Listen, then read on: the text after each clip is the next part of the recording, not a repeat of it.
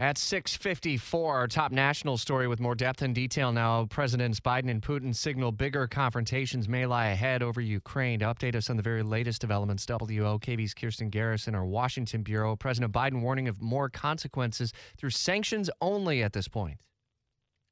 That is correct. President Biden announced several sanctions yesterday that basically would cut off Russia from financial financial institutions um, from Western financing. So this comes after the White House says Russia has officially invaded Ukraine moving forward, and also after a series of events, including Russia getting permission to uh, use military forces outside of the country.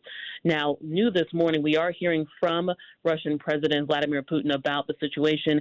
He says Russia's interests and security are, quote, non negotiable, but he says Russia is open to dialogue for, quote, finding diplomatic solutions to the most difficult problems. So we will see how the White House responds to that in the coming hours. We're also seeing some movement in Ukraine where their defense ministry is announcing plans for a possible statewide state of emergency amid this crisis, and they're also urging residents to leave the area. So we're seeing a lot of moving parts here, but in Washington, Right now, the president has said they are not in an effort to fight a war with Russia. They are simply supporting NATO allies and NATO territory. Um, but we'll continue watching what happens. But the president has said sanctions will escalate if Russia escalates.